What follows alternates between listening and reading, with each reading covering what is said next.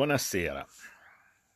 È arrivato finalmente l'esito dell'Eurogruppo, che qualcuno magari non ricorda, ma si tratta della riunione dei ministri delle finanze del, dell'Eurozona.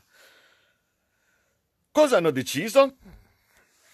Che c'è un ampio consenso, e mi piacerebbe vedere se i nostri sono dentro all'interno di questo ampio consenso, per avere la partecipazione del MES, per avere la partecipazione del MES con le cosiddette ECCL, che sono le linee a massima condizionalità, quelle che possono essere anche cambiate in futuro.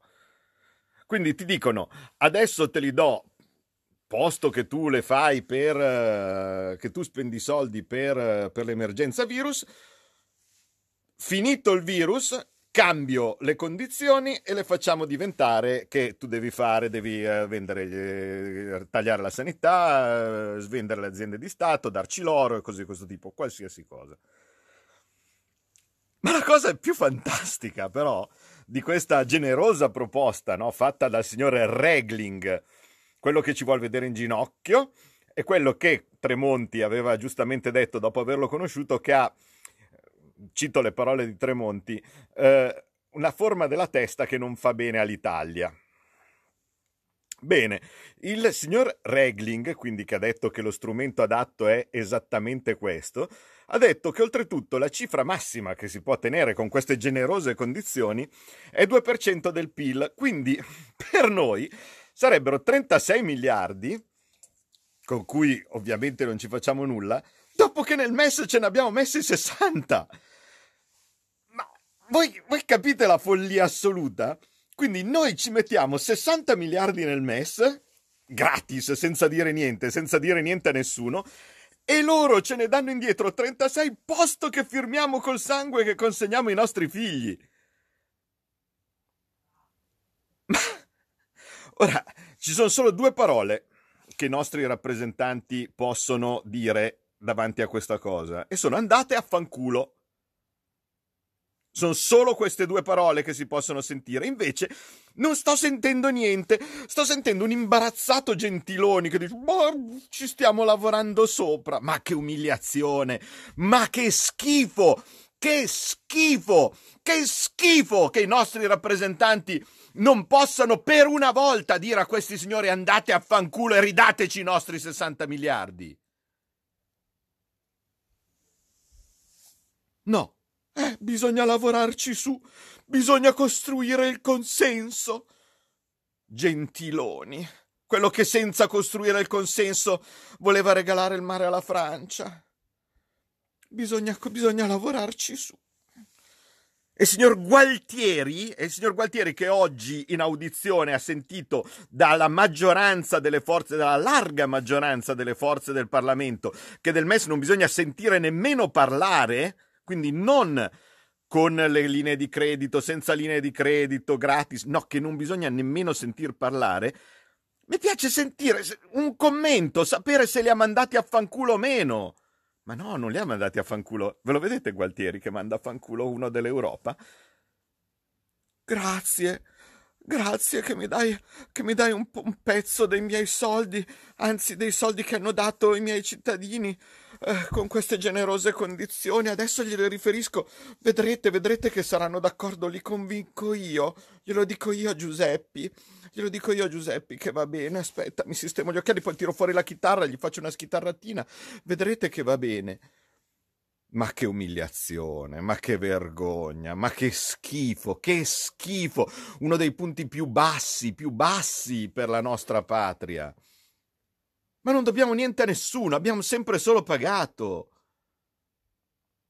Ma un minimo di dignità. Queste sono cose che rimarranno nella storia, rimarranno nei libri di storia. Quando, quando si, si, si, racconta in passato di alcune figure di merda fatte da alcuni nostri rappresentanti eh, dopo, la, eh, dopo, dopo, qualche milione di morti della prima guerra mondiale, vogliamo ripetere? Vogliamo ripetere ancora queste, queste interessanti cose? Vogliamo, vogliamo, far sì che l'eroe nazionale fisso diventi Maramaldo, uno che, uno che vende, uh, i, i, uno che non ha problemi a pugnalare i suoi?